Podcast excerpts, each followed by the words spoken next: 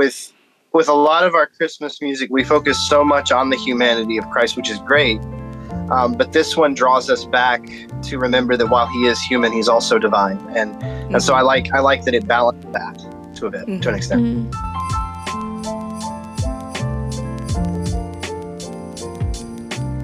Hello, and welcome back to another episode of Impartial, the podcast where we talk all things church music. I'm Cara Devereaux.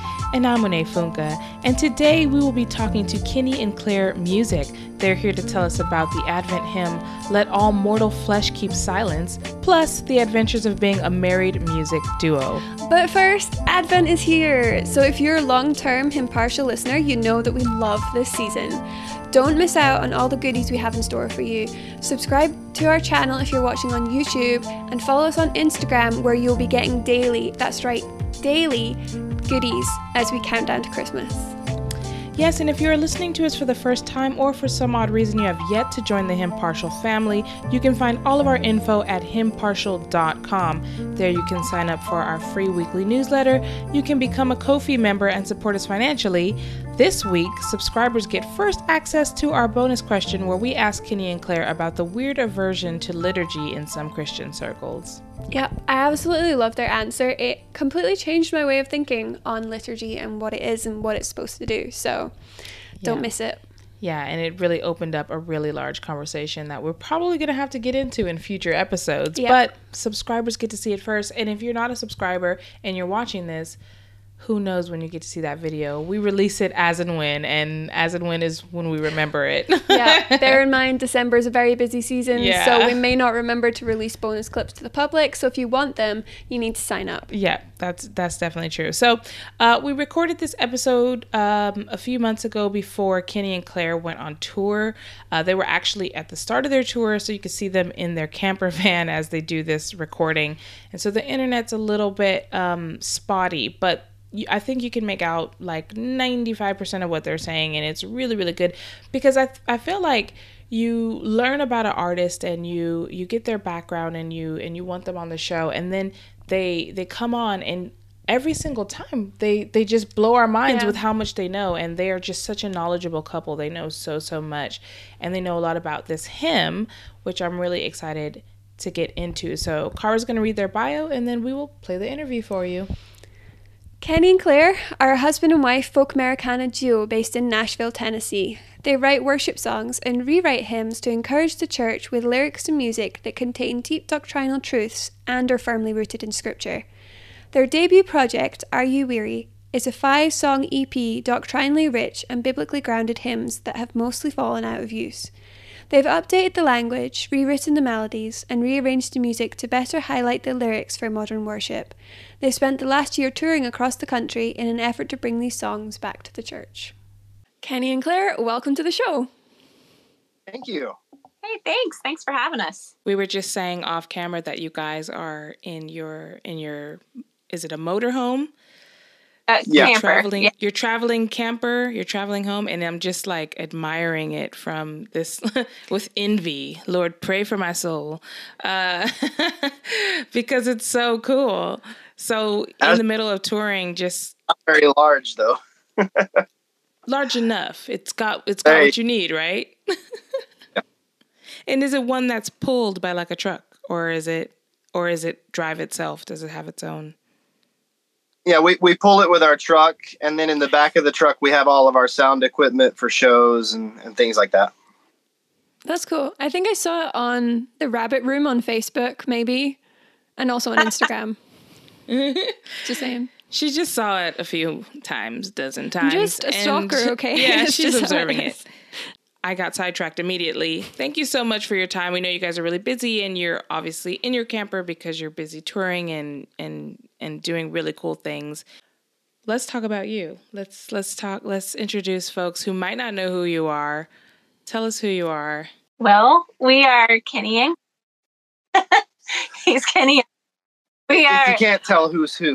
we're a folk Americana band. We write music for the church. Um, our first project that we did was an album of rewritten hymns. And these are hymns that have mostly fallen out of use in the church that we've rewritten to try to bring them back to the church so that these truths within them will continue to be sung. And it's also mm. a really fun way, we feel like, to sing along with the church that's gone before, with the saints that have gone before. But we're continuing these songs on now. And the goal is, you know, there's there's some really good theology that's in these mm. hymns. Um, whether it's melody or word usage, they're not likely to be used in their current form. But our goal is mm-hmm. to get that theology itself back into the the worship music of the church because it probably contains elements that aren't going to be written in in in a modern song necessarily. Uh, it's just mm-hmm. a good way to be reminded of things that our society and era may not appreciate but need to hear anyway. Mm-hmm.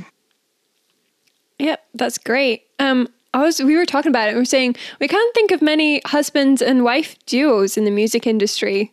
So it's really cool that you guys get to do that together. Yeah. Yeah. Um, it's it's an adventure.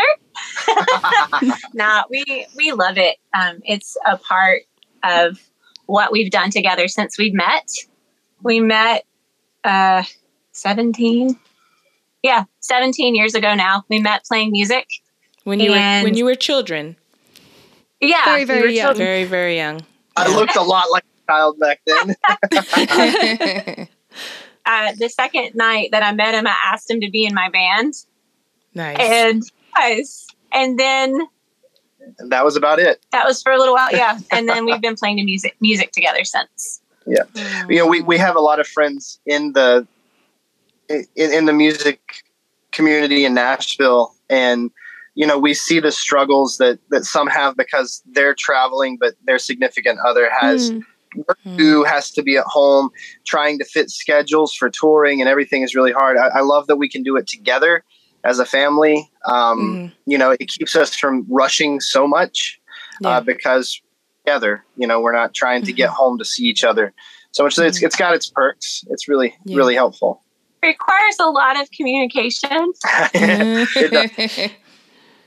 but it's been good. And I like how um, it plays off of each other's strengths and weaknesses.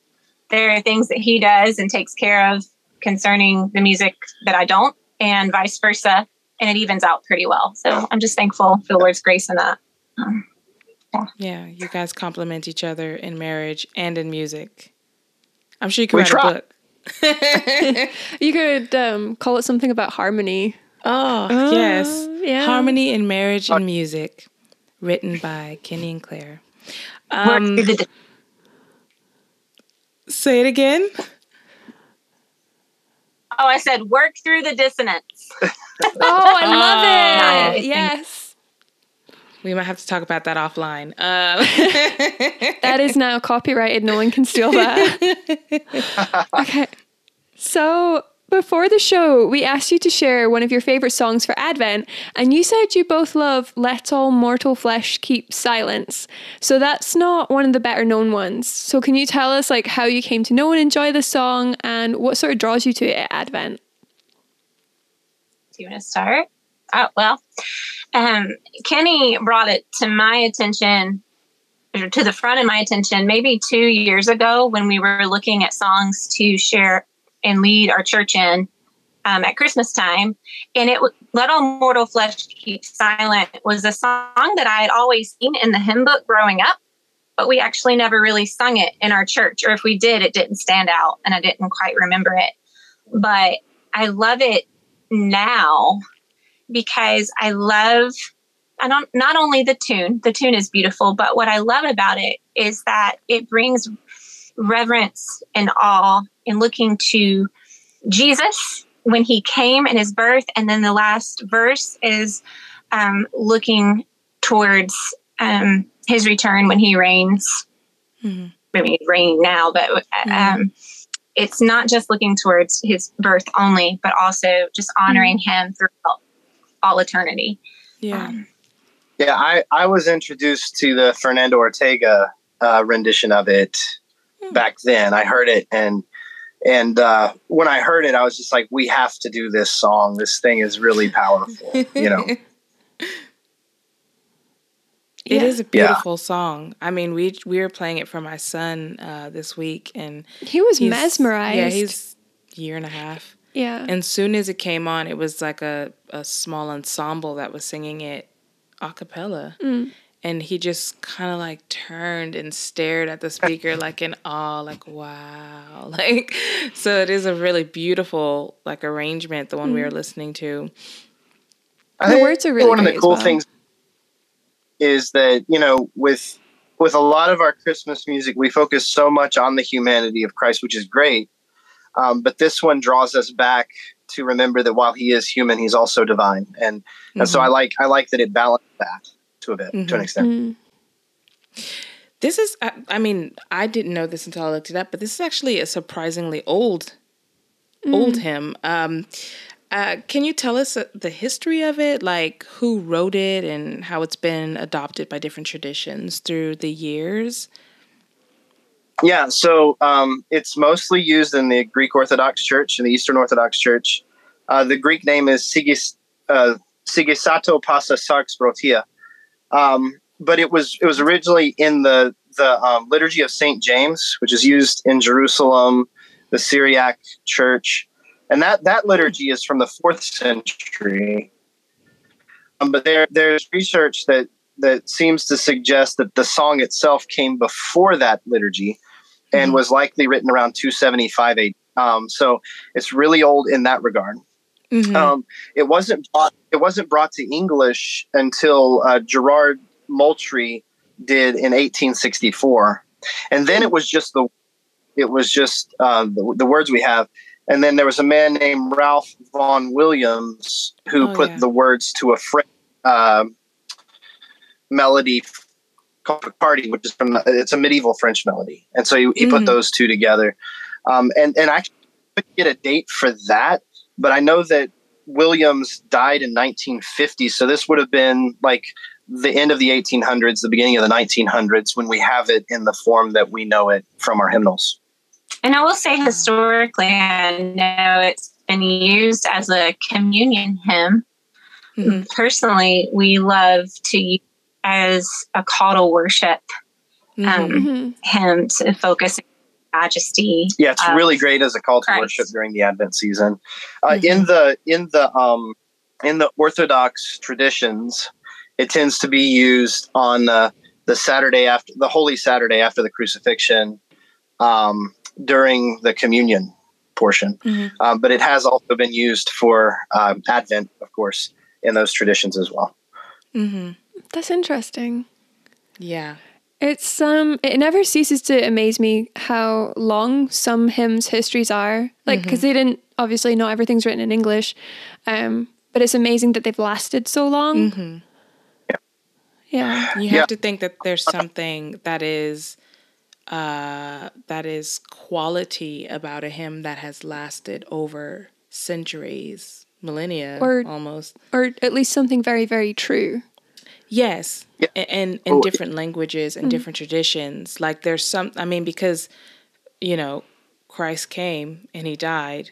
So like that was you know, when he was born that was day 1 of worshiping him. And then since then there's been so many days to worship him. So like to have a hymn that's really close to when he was walking this earth um, still being sung today. Like there's something really powerful about that. Maybe I can't really articulate So- it, but yeah. on our album, we have a song "Are You Weary," and it Mhm. was also from that Greek tradition, hmm written in seven. That one was written in seven hundred. Okay. Um, but we like to talk about how you know, even though the song has different forms over the eras, we're still singing the same words, and you kind of get Yeah. that Mhm. picture of the great cloud of witnesses from Hebrews that's Mm. cheering on to cast off the weight of sin. They've sung these songs too, and they finished well. And so it's just that encouragement that we're singing along, not just with our our local community of faith, but the community of faith throughout history as well. Uh, when we kind of songs. Amen. Yeah. it's great. And it just, yeah, it gives you a, a, a wider kind of understanding of the church. Like there's church, small c, which is your local body of believers. And then there's like the church, big C, which spans not just the world, but history. But yeah, I really liked Are You Weary? That was a really good one. Yeah. Um, So Shameless plug. Go check out the album. yeah, go listen to it, guys. Like it's really good. So, um, what are some of the Bible verses this hymn is based on? And would you mind reading some of those for us? Yeah. So I figured I, I would read one and then Claire has one too. Uh, but one that's front of mind is Habakkuk chapter 2. Um, it, it, the really the verse is verse 20, but it kind of is in a context of idolatry. And so I really like starting in verse 18 and getting down to verse 20. Hmm. But he says, uh, What profit is an idol when its maker has shaped it? A metal image, a teacher of lies. For its maker trusts in his own creation when he makes speechless idols. Woe to him who says to a wooden thing, Awake, or to a silent stone, Arise. Can this teach? Behold, it is overlaid with gold and silver, and there is no breath in it at all. Hmm. But the Lord is in his holy temple. Let all the earth keep silence before him. And so you get that contradiction, that that um, you know distinction between you're making all these things and you're worshiping them, and they they they're silent. They can't speak. But here's the one that can, and you are the one that needs to be silent before him. Mm. Um, I just I love the distinction there, um, getting at some of the issues of the human heart in, in a lot of different ways. Every time we sing the last verse of Let All Mortal Flesh Keep Silent, Isaiah 6 comes to mind. And it says, In the year that King Uzziah died, I saw the Lord sitting upon a throne, high and lifted up, and the train of his robe filled the temple. Above him stood the, the seraphim. Each had six wings. With two he covered his face, and with two he covered his feet, and with two he flew. And one called to another and said, Holy, holy, holy is the Lord of hosts. The whole earth is full of his glory. Mm. Amen. And actually, what's cool about tying that to this hymn is that John tells us in his gospel that what Isaiah, Isaiah sees is Jesus on his throne in that mm-hmm. in that passage. That's really cool. Mm-hmm. We should read the lyrics, don't you think? Yeah. You want me to pull them up? Pull them up. I'm just thinking like we're talking about them and we're talking about the verses mm-hmm. that are related to them, but um I love how you said earlier and hearing those verses that you just read that this is a great call to worship. And, you know, we're actually starting um, kind of like our Advent season with this hymn. We're starting it day one, December 1st. Like, everybody, let's sing this together. And that's just like a perfect, you know, God's providence has brought that hymn on this day together um, as a perfect call to worship to say, let's actually um, keep silent, even though we're obviously going to be singing before the throne of God and like and and actually take him in and actually see him for who he is. So it's really lovely. You got the lyrics? yeah. All right. Four verses, yes. I've got the right one. Yeah. Okay. I just don't want to miss any because it's good. so the lyrics are Let all mortal flesh keep silence, and with fear and trembling stand. Ponder nothing earthly minded, for with his blessing in his hand, Christ our God to earth descending, comes our homage to command. King of kings, yet born of Mary, as of old on earth he stood, Lord of lords in human likeness, in the body and the blood. He will give to all the faithful his own self for heavenly food. Rank on rank, the host of heaven spreads its vanguard on the way. As the light from light descending from the realms of endless day, comes the powers of hells to vanquish as the darkness clears away. At his feet, the six winged seraph, cherubim with sleepless eye, veil their faces to the presence, as with ceaseless voice they cry, Hallelujah, Hallelujah, Hallelujah, Lord Most High. It's good. It's great. It's great Yeah. lyrics. I mean, I think you've you've given us like so much to chew on in terms of what a beautiful song this is and the history of it and the richness of it thinking about the advent season why don't a lot of protestant churches sing this hymn is that just is that biased is that like me in my corner of the I of the have earth? never sung it, and I've been in a few different Protestant denomination-y yeah things. why do, why do you my- think I'm sorry. go ahead I was my opinion I wonder if that's not because perhaps because of the language a bit, like the word mm. homage. That's not one we use a lot. One I had mm. to mm-hmm. look up because I needed to, and it's just paying honor. Um, mm. is is what it means. Or but, vanguard. Or vanguard. We don't we don't fight with more, but that's that's the leading element of an army. You know. But at the same time, I think that using some of that language can and help us learn and challenge us to grow. Um, and those who lead it can help also explain, hey, this is what we mean when we're saying these words.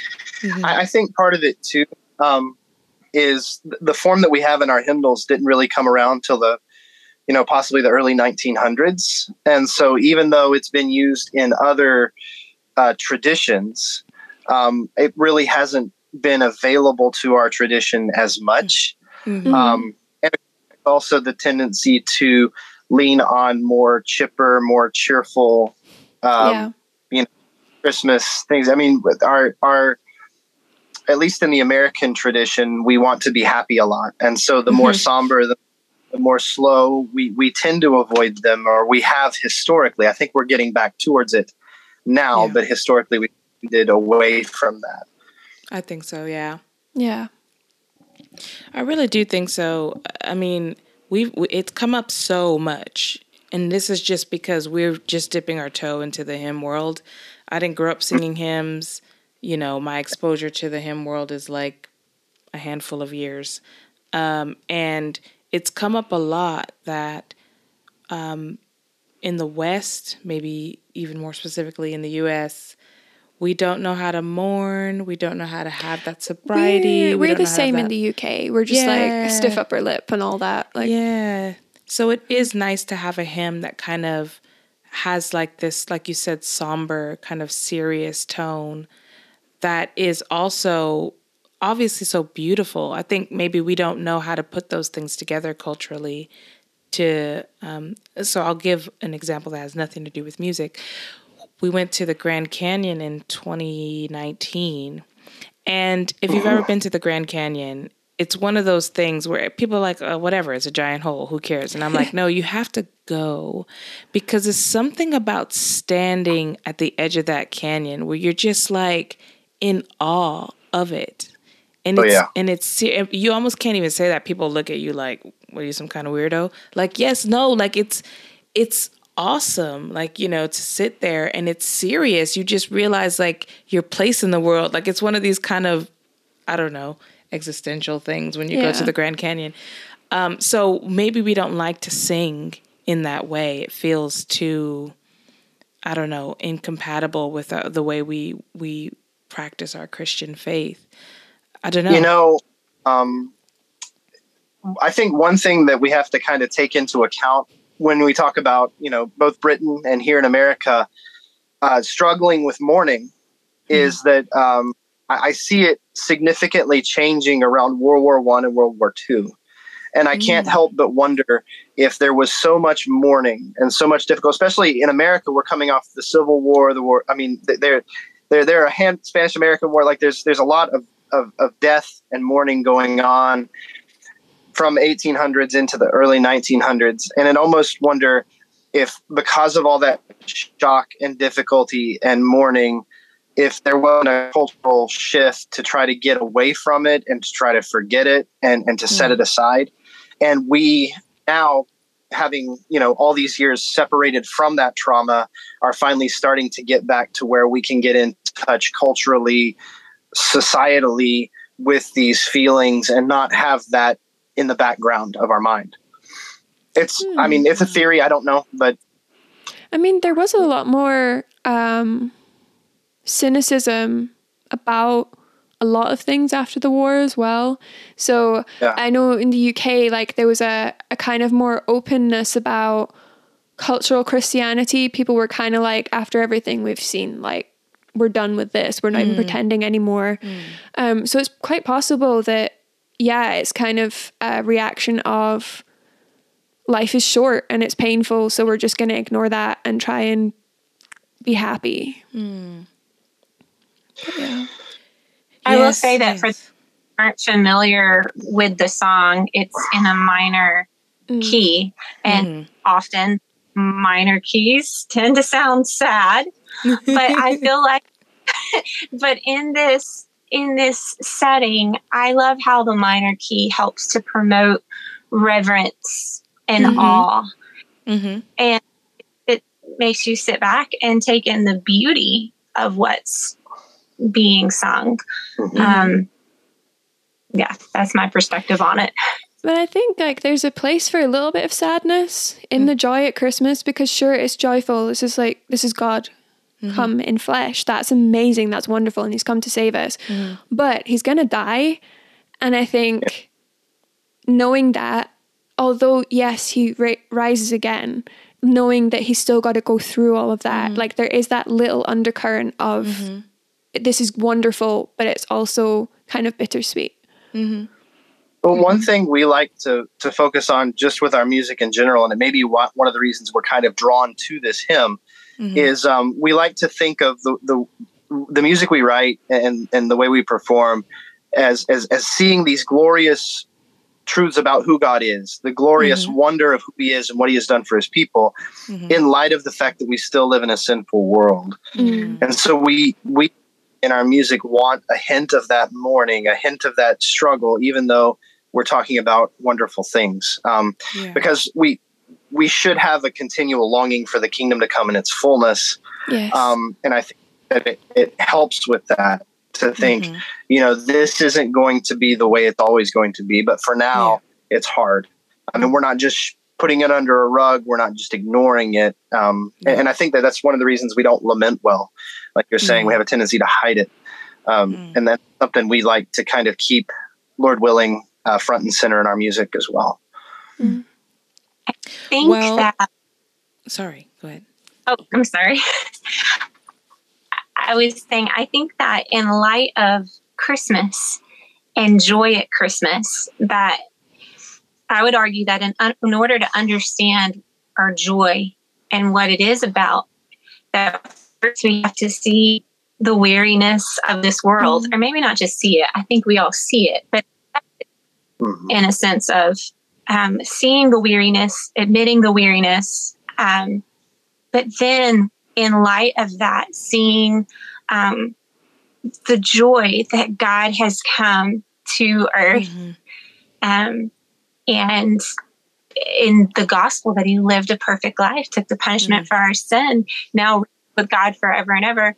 Um, and that he is going to come back. So we feel mm-hmm. the weariness of this we see now, but also the joy and hope that he came once, he promised it, he came, he promised he's coming again.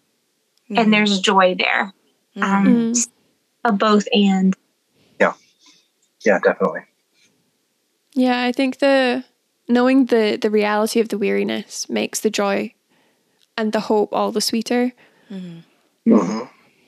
Yes. Yeah, I was. I was. Um, I, I I find myself in situations talking to a lot of different pastors, and and I think one thing that I've I've, I've heard consistently, um, and it, it, it happened to me like when, early in my ministry, I didn't really think much of the coming kingdom or like mm. long for it in ways um, that I do now, and the reason for that is the struggle and suffering that I've had to walk with people through, mm. the death mm. that we've had to through.